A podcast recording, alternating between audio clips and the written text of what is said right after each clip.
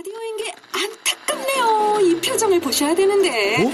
아, 무슨 아, 표정? 정말. 어떻게 했는데? KBS 라디오 7개 채널에서 제공하는 최고급 정보들을 사진과 기사 그리고 영상으로 확인하실 수 있습니다. 읽는 라디오 KBS 라디오 홈페이지 라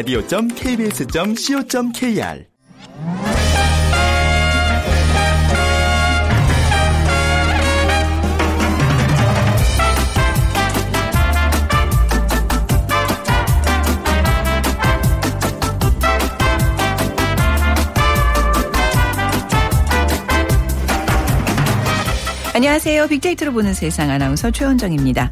요즘 이어지는 폭염에 불쾌 지수도 높아만 갑니다. 쉽게 기분이 상하고 자주 짜증이 나죠. 그런데 주변에 보면요. 꼭 이 날씨 때문이 아니라 좀 자주 크게 화낼 일도 아닌데 버럭하는 분들이 있습니다. 이렇게 예민한 분들에게 하고 싶은 이야기가 오늘 있는데요. 둔감력이라는 단어가 있어요. 둔감력. 사소한 일에 동요하지 않고 자신의 생각이나 아이디어를 실제로 행동으로 옮기는 대범함과 소신을 굽히지 않는 의지력이라는 사전적인 의미를 담고 있습니다. 사소한 일에 흔들리지 않고 둔감하게 살아간다면 행복 지수는 더욱 커질 거라는 전문가들의 의견입니다. 특히 안 좋은 일엔 좀 무디게 반응하고요. 뭐든 둥글둥글하게 생각하는 힘, 타인의 시선을 의식하며 살아가는 그 예민한 현대인들에게 꼭 필요한 덕목이 아닐까 싶네요.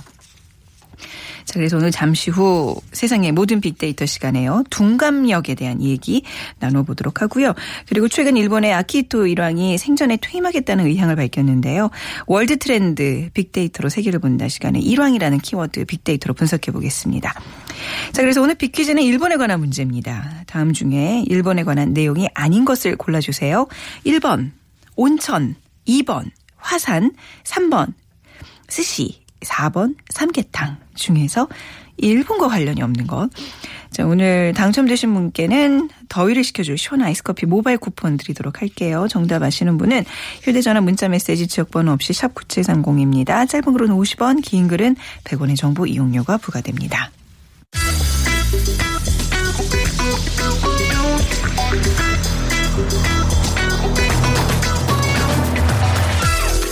오늘 여러분이 궁금한 모든 이슈를 알아보는 세상의 모든 빅데이터. 연세대 박희준 교수가 분석해드립니다.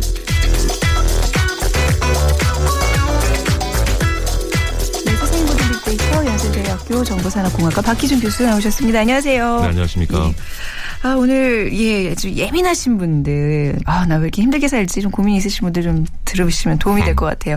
그, 아무래도 좀 예민한 분들은 쉽게 상처도 많이 받잖아요. 그렇죠. 음. 에, 최근에 보면은 뭐 도처에 걱정거리가 넘쳐나죠. 네. 거리에서 예측 불가의 폭주 차량이 덮치기도 하고 아, 네네. 뭐 검열되지 않은 독성 물질들 우리 주변에 또 널려 있고요. 그것뿐만이 아닙니다. 뭐 가별 간, 세대 간, 성별 간의 갈등으로 쏟아지는 분노에 또 직장 괴롭힘까지 네. 정말 감정 노동도 굉장히 심한 시대에 우리가 살고 있는데요. 고민과 경계의 끈을 놓는 순간 존재와 안녕이 위태로울 것만 같은 불안감에 모두가 예민하게 촉각을 곤두세우고 살고 있는데 어, 말씀 그렇게 하시니까 진짜 우리 너무 불행한 것 같아요. 네, 뭐 아무튼 현실이 그런 네. 것 같아요. 예, 예. 근데 문제는 이제 매사를 예민하게 주시하고 경계하고 음. 또 반추하도록 설계된 이 사고 과정을 반복하다 보면 일상이나 평범한 인간관계까지도 시도 때도 음. 없이 근심을 과잉 작동하 기 십상이죠. 네. 이런 경우 이제 지나치게 스스로를 괴롭히는 삶을 반복하게 되는데 네. 이러한 문제를 주변에 많은 분들 뭐 저를 포함해서 많은 분들이 안고 사는 것 같아요. 음, 아, 근데 이게 사실 일어나지 않은 일에 대해서 걱정을 한다는 것처럼 어리석은 일이 없는데 말이죠. 그 말씀하신 것처럼 근심을 과잉 작동을 한 게 문제라는 말씀인 거잖아요. 그죠? 그렇죠. 예. 음. 그래서 SNS 상에 올라온 네. 글들을 좀 분석을 해보면 네. 에, 예민함에 대해서 한 53% 정도가 부정적인 견해를 가지고 있고요. 네. 그리고 32% 정도가 어, 긍정적인 견해를 가지고 있는데 남들보다 유독 더 민감한 사람들을 연구해온 미국 심리학자죠. 네. 일레이 나로는 자신의 저서에서 예민한 사람들에게는 대체로 숙기가 없다, 어. 소심하다, 신경질적이다 이러한 부정적 꼬리표가 따르지만 누구에게나 뭐 민감성은 있기 마련이고요. 근데 전체 인구의 15에서 한 20% 정도의 사람은 선천적으로 좀 남보다 더 민감하게 태어난다고 음. 합니다. 그런데 이런 예민함과 민감함을 잘만 활용하면 에, 단점이라기보다는 장점이 될수 네, 저도 있는데요. 그렇게 생각해요. 예민하 다 예민하다는 게 결코 나쁜 것만은 아닌 것 같아요, 그죠? 그렇죠. 네. 그래서 뭐 피카소라든가 해밍웨이 등도 남보다 특히 더 예민한 성격의 소유자 소유자였다고 하는데 네. 하지만 이런 자신의 기질을 제대로 이해하지 못하거나 불필요할 정도로 자주 수치심에 시달리는 경우 이제 자존감 상실의 문제로까지 이어질 수가 있겠죠. 그래서 네. 스트레스를 늘 적정 수준으로 유지하는 것이 굉장히 아. 필요한 것 같습니다. 예민함이 딱 일할 때만 특히 이제 어떤 이런 창작의 영역이나 이런 예술가들한테 있어서는 딱 일할 때만 작동이 되고 그 외에 일상생활에서는 딱 끌 수 있는 이런 어떤 장치가 있으면 참 좋을 그런 텐데만. 기회가 있으면 참 좋겠죠. 그렇죠. 네. 근데 최근에 우리 사회에 보면 자유신경 실조증이라는 진단을 받은 분들이 꽤 많다고 합니다. 음. 네. 늘 완벽을 기하고 실수하거나 폐를 끼치지 않기 위해서 모든 관계에 예를 갖추고 살아온 탓에 뭐 비교적 무난한 삶을 살아오셨을 수도 있고 또 내지는 뭐 성공에 가까운 그런 궤도를 아, 밟아오신 분들이 많을 텐데 네. 이 극도의 예민함이 단순한 성격이나 업무 내용 탓이 아니라 신체 이상의 원인이나 혹은 결과일 수 있다는 그런 에, 요즘 진단도 많이 나오고 있는데요. 그러다 보니까 세상의 기준에 맞춰 좋은 사람이 되기 위해서 정작 중요한 자기의 몸과 마음을 망가뜨리고 학대하는 것이 아닌가 이런 뭐 자주 섞인 그런 의견도 어, SNS 보니까 많이 올라오고 있더라고요. 네, 남한테 폐를 끼치면 안 돼. 내가 이거는 정말 잘해서 사람들한테만 널리 이렇게 해야 돼. 뭐 이렇게 잘 보이고 싶고 좋은 일만 하고 싶고 이런 사람들도 물론 이 사회에 너무 필요하긴 하지만 저, 전 개인적으로 이게 왜 권선징악이 이 사회에 존재하지 않는다는 생각을 많이 해요. 예. 역사 이렇게 돌이켜 보면 진짜 그야말로 나쁜 사람들이 천수를 누리는 경우들이 참 많거든요. 예. 이제 그렇게 조금 마음 편안하게 생각하면 아니 그렇다고 이제 뭐 일부러 어떤 규칙을 어기거나 뭐 범법을 저지 이런 얘기는 아니지만 조금 내가 둔감하게 했다 이렇게 작정을 하고 스스로 마음을 좀 다스리는 일도 굉장히 중요하지 않을까 싶네요. 아, 굉장히 네. 필요한 일이죠. 네. 그래서 그 신라권의 저자로 알려진 네. 일본의 의사 출신 작가죠. 와타나베 주니치는 에, 이런 이들에게 필요한 기질을 조금 전에 진행자께서 말씀하신 것처럼 이제 둔감력이라고 정의를 네. 합니다. 그래서 이제 중, 둔감력이라는 책까지 에, 출판을 했는데 그는 한 동료 문인을 거론하면서 유능했지만 지나치게 예민한 성격으로 상처받기 일수라 중앙문단에서 결국 사라져버린 그를 음. 생각하면 둔감력이라는 어휘에 에, 생각이 미친다라는 네. 이제 에, 글귀도 이제 적어놓게 했는데 사실 이제 둔감력을 가져라. 물론 이제 곰같이 무신경하고 또 무례한 사람이 되라. 그런 얘기가 얘기는 아니죠. 절대 아니죠. 네, 예. 맞습니다. 그래서 어 조금 전에 말씀하신 것처럼 주위에서 또 불- 불필요하게 이렇게 특히 이제 직장이나 가정에서 잔소리 하시는 분들 있잖아요. 네. 그 잔소리에 또 일일이 대응을 하면서 신경질적으로 반응하기보다는 아. 에, 그냥 듣고 한기를 그러니까 자- 흘리고, 그렇죠. 예. 필요한 것들은 받아들여야 그렇죠. 되겠지만은 네. 음. 불필요한 부분은 한기로 듣고 한기로 흘리면서 자기 일에 집중하는 그런 자세가 필요하지 않을까 생각해 봅니다. 아, 요거 딱 우리 아들이 이러거든요. 자, 이것이 하고 싶은 거 딱 집중하면서 제가 뭐라 그러면, 음, 알았어. 그래서 한기로 이제 이렇게 흘리는데 이것도 이제 잔소리 하는 그 입장에서는 굉장히 열받고 더 초조해지고 이게 뭔가 이렇게 갈등이 더 극대화될 수 있는 또 이 상황인데 말이죠. 쉽지 않아요. 네. 예. 그러니까 예민할 수밖에 없는 상황에서 둔감해진다는 것 자체가 말처럼 쉽지 않은 일입니다. 네. 그래서 조금 네. 최근에 이제 서점가에 보면 수년새 이런 사항에 대한 처방점을 처방전을 담은 네. 아주 온갖 종류의 에, 훈련서들이 이제 질비한데요. 어, 각종 제안들을 살펴보면 공통적으로 권하는 것이 첫 번째 작은 습관은 꼬리를 무는 쓸데없는 반응을 끊기 위해서 신경을 감정 뇌리에서 몸의 감각으로 가져와야 된다는 거예요. 그러니까 쉽게 풀어 설명드리면 어떤 얘기냐면 에, 의식이 감정으로 잠식되려고 할 때 걷거나 먹거나 호흡하거나 그러니까 몸의 감각을 활성화시키게 되면 네. 마음이 특정한 반응에 오래 머무는 일이 줄어든다는 맞습니다. 겁니다. 그래서 그렇죠. 어, 30초간 뭐 눈을 감고 긴 호흡을 하면서 명상을 네. 한다거나 네네. 아니면 뭐 이제 요즘 날도 더우니까 온수 냉수 번갈아서 물을 끼얹으면서 냉수욕하는 것도 아, 그러니까 뭔가, 뭔가 생각에. 잠겨 있지 말고 몸을 움직이다 보면 네네. 지금 자기가 빠져 있는 생각에서 헤어날 수 있다는 그런 이제 제안인 것 네, 같습니다. 운동을 많이 한다거나 또 이제 이게 시간이 안 되신 분은 주말에 한 번이라 도 산에 오르면 온갖 같아요. 잡념을 다 버릴 수 있거든요. 전 정말 등산을 적극 권장하고 싶어요. 등산 열심히 하십니까? 아, 그러니까 뭐 가끔 해요. 저도 이제 예, 머릿속이 예. 복잡해질 때. 그럼 정말 모든 상념들이 싹 예. 정리돼서 내려오는데 또 현실에 또 적응하다 보면 다시 또 그게 다 그렇죠. 붉어지게 되죠. 예. 네. 또 어떤 방법들이 있을까요? 뭐 예. 사실 이제 예민하신 분들은 자기만의 기준에 굉장히 엄격해요. 네. 그리고 그 기준을 벗어나는 것에 대해서 이렇게 쉽게 인내하지 못하는 그런 이제 습성을 倾向을 보이는데 나만 옳다거나 내 음. 정- 정당성을 이해받는 것에 집착하는 것 이런 것들은 조금 우리가 멀리해야 될 것이 아니냐. 그러니까 네. 가장 좋은 것은 내가 가지고 있는 생각을 이해해주면 감사한 일이고 네. 그렇지 않더라도 그건 상대방의 영역이다. 라고 이렇게 과잉 사고를 끊는 음. 과잉 그러한 사고. 습관을 기르는 것이 굉장히 중요하다. 네. 말씀을 좀 드리고 싶습니다. 요게 어찌 보면 굉장히 뭐 천성이잖아요. 그죠? 예. 이게 고친다는 게 쉬운 일은 아닌데 분명한 거는 내 삶이 좀 편안해지려면 노력하셔야 돼요. 마치 이게 맞습니다. 어, 몸에게 근육을 키우듯이 운동을 하듯이 그것도 훈련이죠. 예, 뭔가 훈련이 필요한 것 같아요. 예. 자, 둔감력. 오늘 좀 생소하게 좀 다가오시는 분들이 있을 텐데 이 시대의 둔감력 어떻게 우리가 이제 이해를 해야 될지 좀 정리 좀 해주시면 예, 앞서서 그 아, 남보다 유독 더 민감한 사람들을 네. 연구해온 미국 심리학자 알레인 아론에 따르면 네. 민감한 사람들은 더 많은 것을 빨리 알아채고 심사숙고하는 만큼 직관적이고 음. 영리하고 또 주변을 배려할 줄 알, 주변을 배려할 줄 알고 양심적인 경향이 더 강할 수 있다고 합니다. 네. 하지만 완벽한 사람이 되기 위해서 전력으로 달리거나 하는 경우에는 또 스스로가 지쳐서 문득 또 네. 희망을 잃기도 하고요. 더 많은 고민에 휩싸일 수도 있다는 거죠. 네. 그래서 어, 더 많은 고민을 하는 사람은 더 안전해질 수 있고 더 발전할 수 있고 더 음. 친절할 수 있지만 그럴 만한 에너지가 내게 충분히 있는가. 네. 그러니까 내, 내 그릇에 넘치는 것을 행하려고 할 때는 우리 몸에도 정신에도 문제가 생긴다는 거죠. 그래서 하나부터 열까지 가성비를 외치는 시대에 네. 마음 씀씀이에도 우리가 필요한 절약, 필요할 때 우리 마음 씀씀이를 쓸 줄 아는 네. 그러한 지혜가 필요하지 않을까 생각해 봅니다. 네. 또 이렇게 좀 예민한 사람들의 어떤 문제로만 돌리지 말고요. 이렇게 숙기 갖고 소심하게 뭐 본인이 어쩔 수 없는 경우들이 있잖아요. 예. 이런 사람이 주변에 있다면 좀 더 배려해주는 그렇죠. 그런 좀 사회 문화도 분명히 필요한 것 같습니다. 저 굉장히 소심하고 예민하니까요. 좀 잘해주세요, 교수님.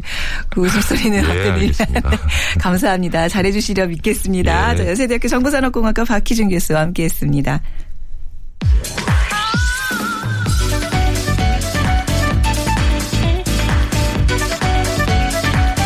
world 트렌드 빅데이터로 세계를 본다. 르몽드 디플로마티크 임상훈 기자와 빅커뮤니케이션 전민기 팀장이 분석해 드립니다.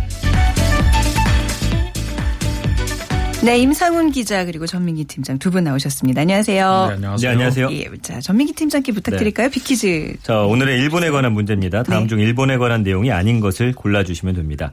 1번 온천, 2번 화산, 네. 3번 스시, 4번 삼계탕. 네, 중에 고르셔서 일본과 관련이 없는 거. 일본 사람이 이거 굉장히 좋아한다 그러더라고요. 이 음식 아? 뜨끈뜨끈한. 네. 이거 드셨어요 올 여름에? 저는 먹었습니다. 아, 예, 네. 드셔야 돼요. 그쵸? 뭐, 뭐, 네, 저도 먹었죠. 예. 자, 빅데이터로 보는 세상 앞으로 문자 보내주세요. 휴대전화 문자 메시지 지역번호 없이 샵 9730이고요. 짧은 글은 50원, 긴 글은 100원의 정보 이용료가 부과됩니다. 자, 오늘 일본에 관한 문제가 일왕, 일본 아키히토 일왕이 이제 생전에 퇴임하겠다는 의향을 밝혀서 뉴스에 계속 나오고 있는데 지난달에도 예고를 했었습니다. 이제 어제 대국민 담화 형식을 통해서 공식적으로 발표를 했는데 자, 아키히토 국왕이 어떤 인물인지 먼저 좀 들어볼까요?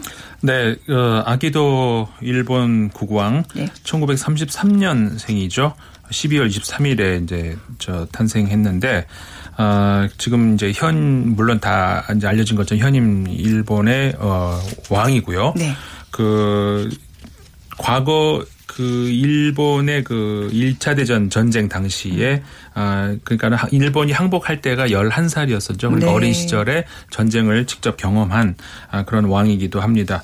어 1952년도에 그 일본 아, 가쿠슈인 대학교 그러니까 이 대학교는 이제 그 황실 교육을 주로 이렇게 많이 하는 그런 대학으로 알려져 있는데 네. 어, 거기서 이제 정치학을 전공을 했어요. 근데 그 이후에는 어, 영국으로 유학을 해서 옥스포드 대학에서 그 대학원에서 이제 그 어류학으로 또 박사학위를 받기도 했습니다. 무슨 학이요? 어류학이요. 어류학이요? 네. 어. 근데 그, 그 아버지였던 그 히로이토 왕도 그 생물학자로 좀 알려져 있죠. 그렇군요. 네. 이상한 이렇게 생물학적인 어떤 그런 그 또 탤런트가 있는 집안인 것 같습니다. 네. 실제로 그 논문도 네. 어, 십수 편의 논문을 실제로 발표한 걸로 이렇게 알려지고 있거든요. 히로이토 왕도 마찬가지였습니다. 음. 네. 어, 논문 발표까지 하고 실제로 잠수함 타고 이 해저까지 내려가서 조사를 하고 그런 실증적인 어, 과학자 역할도 했던 걸로 좀 알려지고 있거든요. 네. 음, 아무튼 그런 그 과학적인 그런 그 그 기질도 있는 것 같고 어그 지금 이제 쇼, 그 히로히토 왕 때는 이제 쇼와 시대라고 불렀는데 어이저 1989년에 어, 1월 7일 날 이제 그, 어, 왕 교체가 있었죠. 그러면서 이제 그 연호가 바뀌었는데 그 헤이세이 시대로 이제 연호가 바뀌었습니다. 이 헤이세이라는 것이 그, 뭐, 저기, 우리나, 우리말로 하면 평화 이런 거에 가까운데. 네네. 이런 게 어떻게 보면 굉장히 그 저현그 아키히토 왕의 뭐랄까 상징처럼 돼 있는 어떤 그런 이제 단어처럼 돼 있어요. 굉장히 평화주의자로 알려져 있고 네. 그뭐 물론 그 잘 알려진 일입니다만 19, 저 2001년도에 우리나라 그 백제와의 어떤 그 관련 이런 어, 후손이다. 본인의 어떤 그 그렇죠. 가게가 이제 백제 후손이다라는 얘기를 한번 했었잖아요. 진짜. 그렇죠. 네네. 모계로 네. 이제 그 연결이 됐다. 모계가, 네. 그런 이제 이야기도 했었고 어 굉장히 온화한 인물로 이제 알려져 있죠. 네. 이제 일본에서는 이제 본인들의 왕을 천황이라고 부르잖아요. 네네. 왜 자신들의 왕을 천황이라고 부르는지 이게 역사가 언제부터 시작이 된 이 거예요? 용어가 네. 공식적으로 처음 사용된 건 7세기 초입니다. 일본의 그 쇼토쿠 태자가 중국 수나라에 보낸 국서인데 여기를 보면은 동쪽 나라의 천왕이 서쪽 나라의 천재에게라는 대목이 나오죠. 네. 그 천황은 고대에는 그 최고의 권력자였다가 이 쇼군이 다스리는 막부 체제였던 중세에는 지위가 하락하긴 했는데 어쨌든 본인들의 왕을 좀 어, 이 태양시, 신성시 네, 네. 하는 의미로 그렇게 본인들이 붙인 거죠. 예, 그래서 1868년 메이지 유신으로 이제 중앙 집권 체제 확립되면서 다시 권력을 회복했다가 20세기 들어서는 이제 신격화 작업이 진행이 됐는데 제 2차 세계 대전에서 패한 다음에 이 쇼와 천황이 이른바 우리는 어 그냥 인간이다 인간 선언을 한 것을 계기로 네. 하고서 이제 신성을 부정하고 국가와 국민 통합의 상징적인 존재로 규정돼 오고 있죠. 네, 그러니까 이제 뭐 천상에서 지상으로 내려왔다 인간 네, 선언을 맞습니다. 했다고. 근데 이제 일본에서는 텐노, 데, 덴노라 발음이 덴노 맞아요. 덴노, 하죠. 예, 네. 천황이라고 이렇게 하는데 이게 이 뭐 신격화 이런 어떤 이제 이 호칭들이 굉장히 상징적이고 일본 사람들이 굉장히 애착을 갖고 있다고 들었어요. 그렇죠. 예.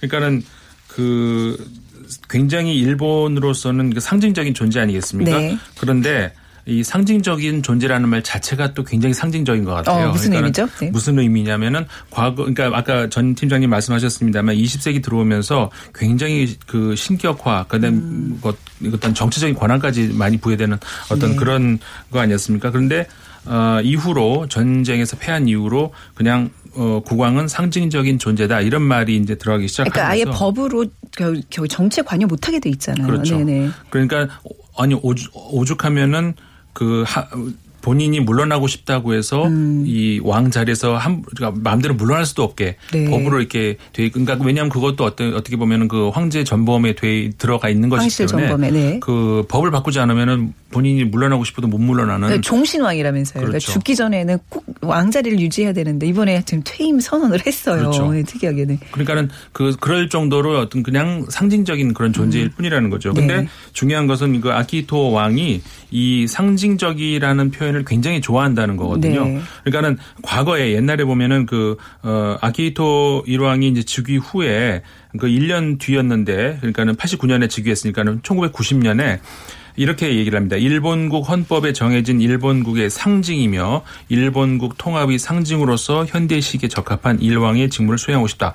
이게 이제 그게 무슨 의미일까 싶은데 그뭐또 2009년에도 또 마찬가지 이런 국민의 상징으로서 바람직한 유랑 이런 얘기를 했거든요.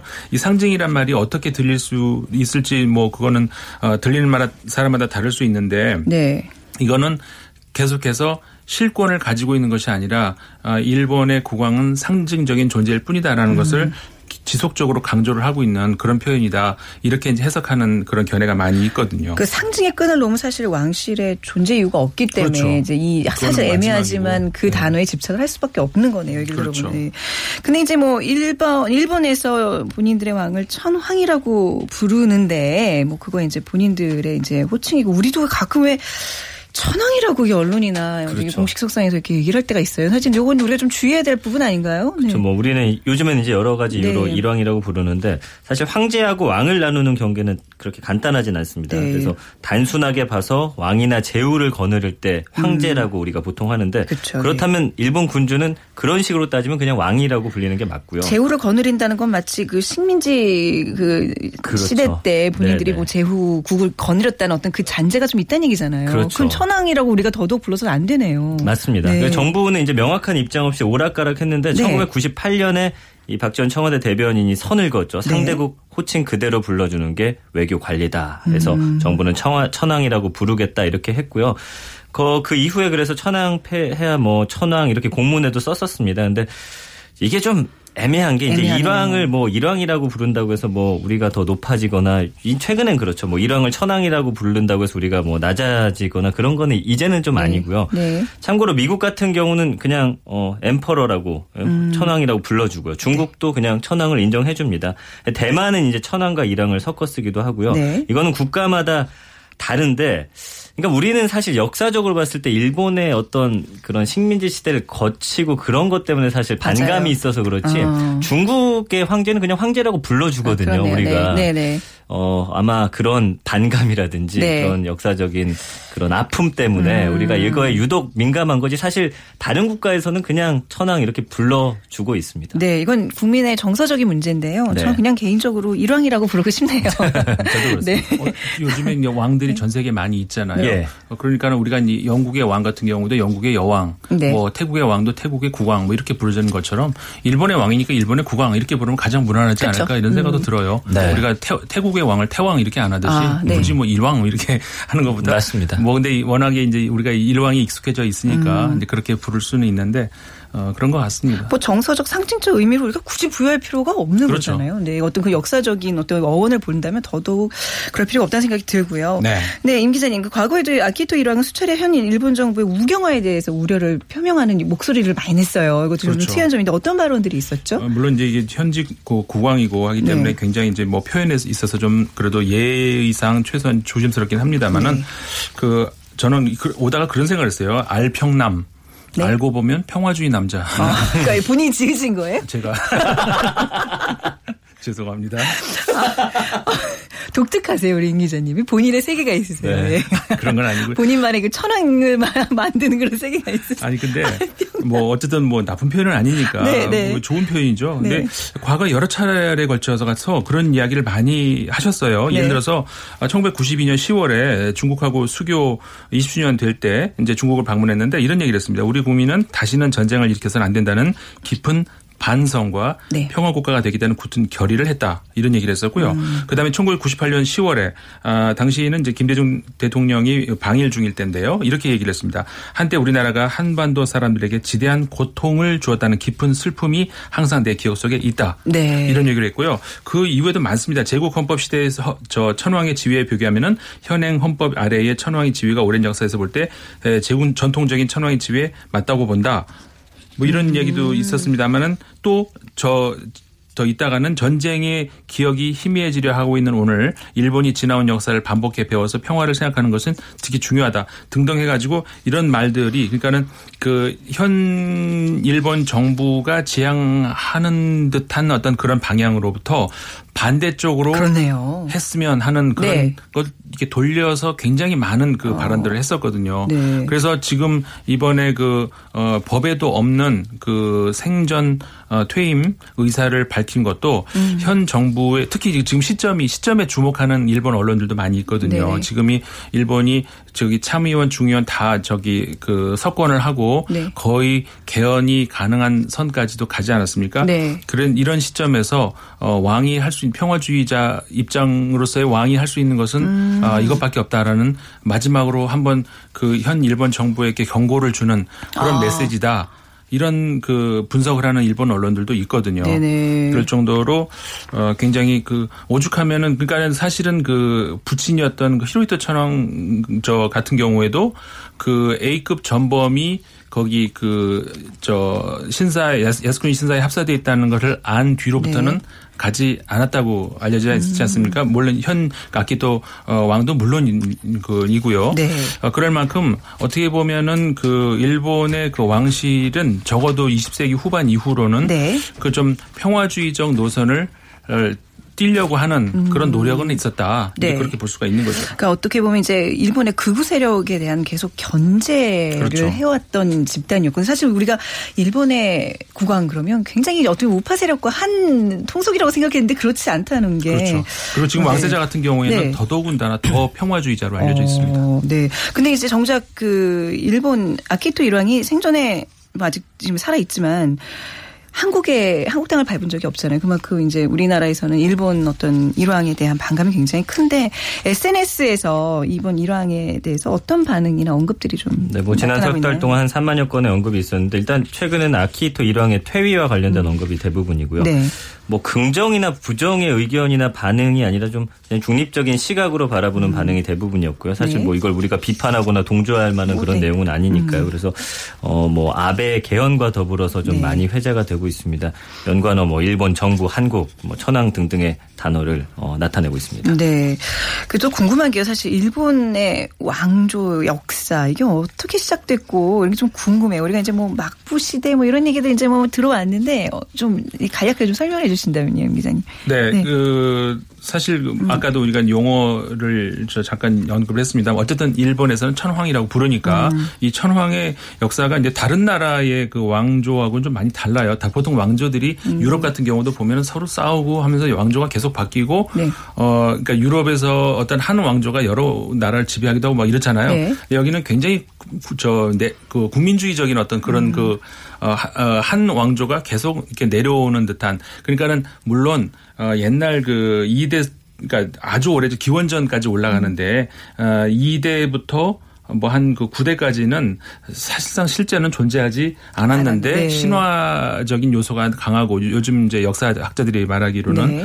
어, 그런 그 강하고 그리고 10대부터 14대 정도까지는 또, 시- 또 실제하지 아- 실제로 없었다. 그러니까 음. 어떤 허구로 지어낸 거다. 이런 역사들이 중간 중간에 끼어들어 있거든요. 네. 이제 그런 것까지 어, 감안을 한다고 해도 어쨌든간에 그 한 어떤 그, 그 왕조가 계속 지금까지 이어졌는데 지금 그, 그 아키토 왕 같은 경우에 125대 왕. 125대예요. 네, 그렇거든요. 굉장히 역사적으로 유래가 어, 없죠. 네. 그러니까 그리고 이제 그 뒤로 올라가면 물론 이제 어느 나라나 그 신화 국, 저 음. 국가가 설립됐다는 신화가 있잖아요. 아마드라스 오미카미라고 하는 그 신으로부터 시작해가지고 나온다는 어떤 그런 그 설까지 음, 다. 하면은 굉장히 특이한 그러니까 한 계보에서 쭉 이렇게 내려온다는 그런 어떤 그 물론 신화적 요소가 들어있죠. 네네. 그런 것들이 좀 재미있는 그런 그러네요. 것 있습니다. 그래도 이제 우리나라로서는 이제 군국주의, 제국주의의 어떤 이제 수장이었잖아요. 일본 왕이라는 존재가. 그래서 이제 반감이 있는데, 근데 이번 일왕은 굉장히 한국에 네. 호의적이라 그래야 될까요? 임 기자님 얘기 들어보니까 좀 그렇죠. 그런 감정이 있었네요. 그 네. 뭐 아까 말씀해주신 대로 네. 왕실의 어떤 노선 을 최근에 보면은 음. 평화적인 노선을 띠는데 제가 볼 때는 정말 알평남이 맞는 것 같습니다. 그, 네. 그 어떤 그런 평화의 노선이라기보다는 본인의 가치관 안에 그런 음. 네. 것들이 녹아 있는 것 같아요. 그렇지 않고선 이렇게 행동할 수 없다고 보고요. 그 2001년 12월 생일 회견 때 이렇게 얘기합니다. 내 개인으로서는 어, 간무 국왕의 생모가 백제 무령왕의 자손이라고 속 일본계에 쓰여 있는데 이 한국과의 연을 느끼고 있다 이렇게 말했고요. 2005년 사이판의 그 한국인 전물자 위령지 한국평화 기념탑에 참배도 했고요. 그 도쿄 지하철 선로에 떨어졌던 일본인 구하려다가 사망했던 고 이수연 씨 있지 네. 않습니까? 그 소재로 만든 영화를 직접 관람하기도 했고 어. 2012년에 이명박 당시 대통령이 일왕의 방안에 대해서 한국을 방문하고 싶으면 독립운동하다 돌아가신 분들 찾아가서 진심으로 사과하면 좋겠다라고 말한 이후에도 왕비와 함께 한국을 방문하고 싶다. 이거는 와서 사과할 의사가 있다라는 거거든요. 네. 그래서 어떤 우리나라와의 관계에 대해서 굉장히 우호적이고 뭔가 받아들이고 인정하는 그런 모습을 늘 보여왔습니다. 뭐 약간 그 이제 뭐 생전에 우리나라 와서 진짜 이렇게 정말 진심으로 사죄하는 모습도 보고 싶다는 생각이 좀 드네요. 그죠? 네. 아마 근데 일본의 어떤 우경 세력들이 가만두지 않을 것 같기도 합니다. 그렇죠. 음. 그런 자, 모습이 음. 정말 보여준다면 그 그렇죠. 진짜 역사적인 사건이 될 네. 텐데. 일왕이 이제 선양, 양위의 뜻을 밝혔어요. 이제 앞으로 어떻게 되는 거예요? 어, 이렇게 되면, 음, 그러니까 그 8월 8일 날 3시에 발표를 했지 않습니까? 어제. 네. 어, 이 날짜도 이제 그 굉장히 그 고심 끝에 선정한 날짜라고 네. 하죠. 어, 그럴 만큼 이제 어느 정도 준비는 돼 있는 것 같아요. 음. 어, 그래서 이제 그렇게 되면은 이제 수순을 밟게 될 텐데 그러면 뭐 아까 말씀드렸습니다만 왕세자 있죠. 네. 나루히토 왕세자가 어, 계승 서열 1위니까 음. 어, 그 왕으로 어, 그 등극할 수 있는데 근데 문제는 그 슬하에 공주 한 명 아이코 공주가 계시는데 네. 어, 아들이 없어요. 그럼 그렇게 되면은 일본에서 이제 법적으로 그걸 어떻게 해결할지 어. 이런 것들이 아마 요 논의가 앞으로 계속 돼야 될 겁니다. 네. 자, 오늘 일본 국왕에 대한 이야기 좀 나눠봤습니다. 자, world, 아, 르몽드 디플로마티크 임상훈 기자, 빅커뮤니케이션의 전민기 팀장 두 분이었습니다. 감사합니다. 네, 감사합니다. 네, 오늘 어, 삼계탕 일본과 관련이 없죠? 맞춰주신 두 분. 아, 9727, 0702 두 분 당첨되셨습니다. 저희가 시원한 아이스 아메리카노 보내드리도록 하겠습니다. 빅데이터로 보는 세상 내일 오전 11시 10분에 다시 찾아뵙겠습니다. 지금까지 아나운서 최현정이었어요. 고맙습니다.